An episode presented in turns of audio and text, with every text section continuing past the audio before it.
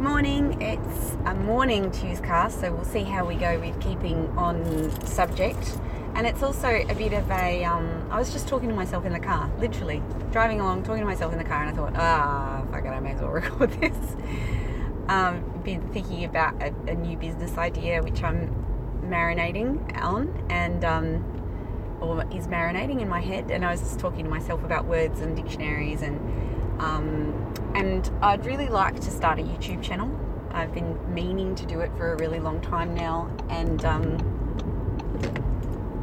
uh, I was thinking that my first video might be um, how to make your first YouTube video, and sort of realizing that so many of the things that I want to do I've been writing down in notebooks for years and years, and, and they don't, um, yeah, they're not impossible. They're really not impossible. So I, have got this list of quotes. Um, whatever you do or dream you can do, begin it.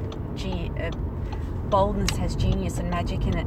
And that's a Goethe quote. And I got interested in, in Goethe, Goethe quotes. He's a German um, philosopher.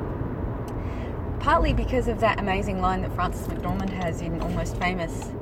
Um, be bold and mighty forces will come to your aid. Goethe said that. And she's when she's on the phone to the boy in the band, played by Billy Crudup, Crudup, I don't know how to say his surname. Uh, that's I think that's an amazing moment in that film. Is uh, Frances McDormand every time she's on screen, basically, but particularly that that scene where she's um she's on the phone. Explaining like what does he say? His Valhalla it's just it's just excellent actually. Um, so I'm also thinking about doing a, a, a, very short run of t-shirts, and I was just sort of talking to myself about the colours that I would like it to be, like um, black text on grey marl, black text, uh, or maybe um, sort of royal royalish blue on pale blue, and also white on navy. No white because I don't wear white. I think white's really impractical. And then I went off on this little tangent about how I actually believe that our obsession with white and cleanliness and um, you know, it's sort of like white sugar. It's over processed. It's disrespectful to the natural world, and it's symptomatic of our obsession with cleanliness and our moral panic over our bodies, and you know, all of those paranoias that I just I don't subscribe to. I would much rather embrace my body and all of its flaws and faults. And you know, I, I find myself thinking a lot about the body thing and the paranoia thing. I did this amazing class at university, which I really enjoyed. It was about um, body and identity, and it was about how we embody our identity. And it was also so if you if you don't do courses like this, it probably just sounds like pure intellectual masturbation, but it's actually really, really, really interesting. And once you've got that filter in place, when you look at the world, you see how it is implying certain things about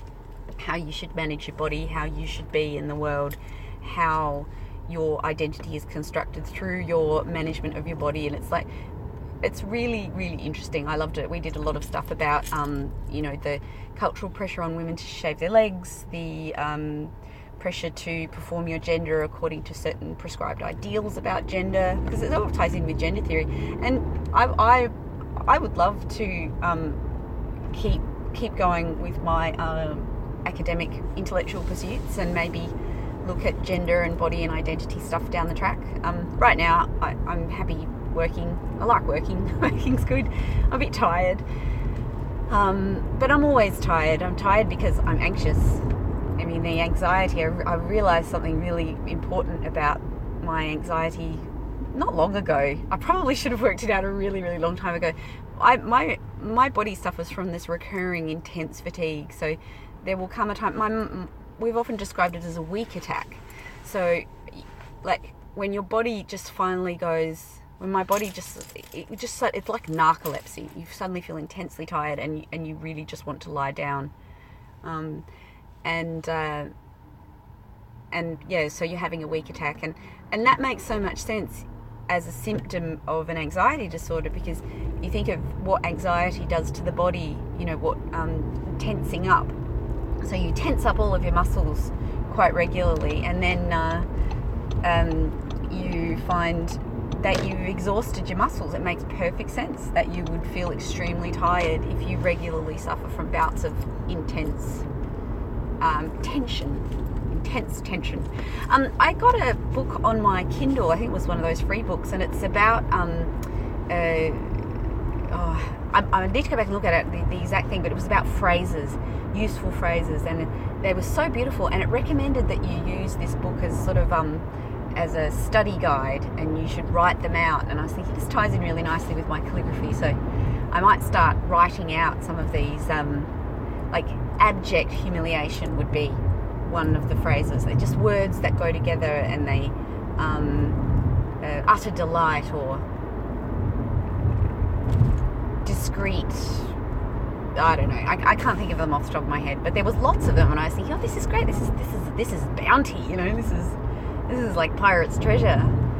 All these words and how they go together, and it reminds me again of this uh, this extraordinary business that someone profiled in Vogue or something once, and it was these women who had started this company, and for thousands of dollars they would work with you for quite a while, and then they would give they would your your your purchase your result would be this descriptor. And it was a two two word descriptor um, of what you were what you were like. And I was thinking I've, I've always remembered that business partly because it seems like it's cheeky genius really. It's like it's it could be incredibly useful and defining. You know, um, it could be that defining moment. What's that? Who's that um, TED Talk guy? The Sir Ken something or other, and he writes about something really similar, like the idea of finding your your true calling, your your inspiration point. I forget what he calls it. Um, briefly, before I go too far down the track of just rabbiting on about nonsense, I do want to talk to you about um, finishing the fall so I watched uh, that show was engrossing, and um, I loved the music. I loved the music, and in the third season, I really, really, really enjoyed the pacing and the editing and the um, the cinematography, the the way that we lingered for so long over the medical procedure. It was felt it it was um, disconcerting how long and how detailed those medical scenes were it was um, and it really added to the humanizing experience. It, it, reduced everybody before we resolved the story. It reduced everybody back to a body a physical body that needed to survive in order for the for the character to exist and for you know the law to be enacted. Like everything was not existing in a vacuum and i thought that that was a really interesting stylistic choice. I really enjoyed it. So i finished the fall. I I, I think um, I, I, came to it late, so by the time that I was um, settling in to watch it, it was all there. I actually think that was a really nice way of watching it. I, I can't, I can hardly imagine how excruciating it would have been to wait six months or 12 months, or whatever, for the next season. But massive bravo to Gillian Anderson for participating in um, getting that produced, signing up to it. I think she's exec producer as well. Um, and yeah, amazing, amazing work um, from her and all of the actors in it. Uh, the, the, I should know more of their names. The Katie Benedetto. The casting was really amazing. The women who were cast were excellent. Um, I really loved um, the young lady who survived the uh, the attack. The one who lost Brawley. What was her name? Joseph Brawley's sister. I forget her name. Annie. Annie Brawley. She was very beautiful. Um, Rose Stagg was um, excellent. And it's not just that they are beautiful, they are beautiful to look at, and the way that the camera lingers on their faces is very sort of gives you plenty of time to take in their the beauty of their colouring and their the way that they they move.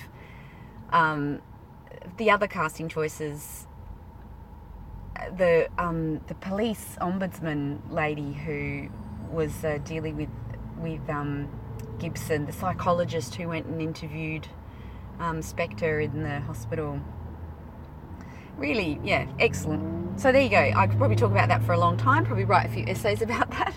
Um, but uh, I uh, oh that's right. I also um, I, I re- I've been revisiting Younger because actually after the fall I was kind of exhausted and I realised that it was it was occupying my uh, it was tinting my my life. My the rest of my life was being influenced by the sort of tone and uh, yeah, the, the, tone and the tension of, um, of of the fall.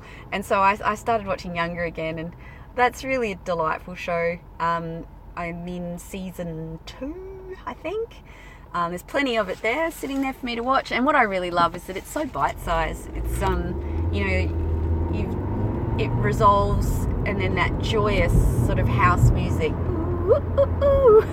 which is still still one of the most hilarious production aspects of Younger. I really love that. Love that choice. Debbie Mazar. It's so fantastic to see her again. Um, I have a a newfound appreciation for Hilary Duff, who I really didn't pay much attention to before. And uh, there was a great thing on BuzzFeed not long ago about how Hilary Duff is um, the queen of parking tickets. And there was all all this footage of her just getting parking ticket after parking ticket. Not footage, like um, uh, images. I thought that was kind of funny. Because really, you can't help what you look like. You can't help the, the body that you are living in. Oh my God. Australian politics, the yes vote. When it's taken me a while to get onto this. Now, when the yes, uh, when the um, when the vote was being announced, uh, the results of the the postal plebiscite was being announced. Um, I went for a walk. I took my phone with me, and I put Wendy Harmer's Radio National uh, Sydney ABC show on the stream through the ABC Listen app, which is excellent. I've been actually using it to listen to podcasts, which uh, is finally, you know, I make this, but I have not been a regular podcast listener partly because um, it makes me feel jealous. it's stupid, but I feel jealous that I'm not making more things and angry that my. I don't know. I don't know why I feel anyway. But anyway, I listened to the. I put the ABC um, Listen app on and uh, I was uh, I was out in the sunshine, not far from my work, but out and free, and I needed to create a bit of space for myself to go through that moment because I was really nervous that it was going to be a, no, that it was going to be a Brexit Trump poll failure, um, surprise no vote. I had been um, cautiously optimistic, but you know, it's painful, and I really enjoyed the the coverage of Penny Wong's reaction. There was a fantastic article in the Guardian about how Penny Wong's normally so. Uh, and I heard her on the radio leading up to it, and, and regularly I hear her on the radio. Um, and uh, how her composure is her her public performance of her political persona. Wow, there's some alliteration. Her public performance of her political persona, Penny, uh, her she's you know singularly composed, and um, uh, in that way she's got quite a bit in common with Julie Bishop. But she, you know, it was so personal for her. The result of the vote being a in a in a lesbian relationship and having children in that relationship and having been an invested participant in the marriage equality debate from the beginning and to the coverage I thought of her was really beautiful the the you know the Guardian and the BuzzFeed and the ABC coverage I don't know what I really don't want to know what how this has been covered in the Herald Sun or the the Australian I just I know that, that that leads to confirmation bias. I, I found a fantastic article the other day about, or maybe it was a bit in my book, about confirmation bias and the dangers of confirmation bias.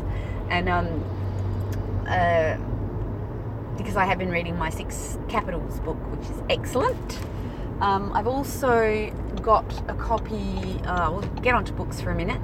Um, I've got a copy, on the Way of the Bees by Layleen Paul, which I heard about on the radio. I weakened and bought something else as well. I can't think what it was. Oh, I bought the Shots Boys, um, Ben Schott's a German book, but I don't like it.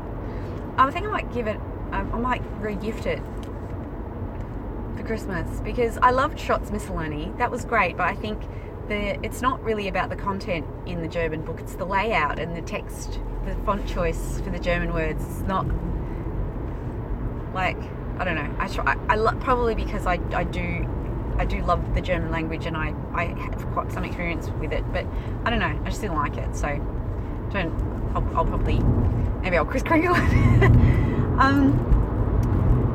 Yeah, I haven't been to see a movie for ages. I did go see a couple of bands. Did I tell you about Mono? They were amazing. Um, I went to see them. They were great. And I went out to see something else as well. Oh no, no, I've got Chick Chick Chick coming up um, if I choose to go. And unfortunately, the Clouds rescheduled. The Clouds and the Falling Joys were supposed to play last week, and um, someone in the Clouds got sick, and uh, the concerts have been cancelled. Well, not you know. I really, really am looking forward to it when it does happen. But that week, actually, I was so exhausted. I was kind of, kind of grateful to just go. Oh, oh, that's one thing. I um, okay. Sorry. I think that summarised my past week pretty thoroughly. Um, I uh, hope that you are heading towards this Christmas madness. Um, I was thinking of a design for a T-shirt, which is um, "Celebrate Christmas with rampant consumerism." It's what Jesus would have wanted. Um, and then like a picture of a really evil laughing Santa. I think that'd be funny. Maybe I'll make it into a Christmas card. But uh, yeah, I always feel pretty conflicted about Christmas because you know it's so emotionally weighted and um, it does offend some of my sensibilities regarding the ethical treatment of the planet and other people and inequality and consumerism and blah blah blah. What a fun dinner guest I must be. So take care of yourself and without further ado, I will see you next Tuesday.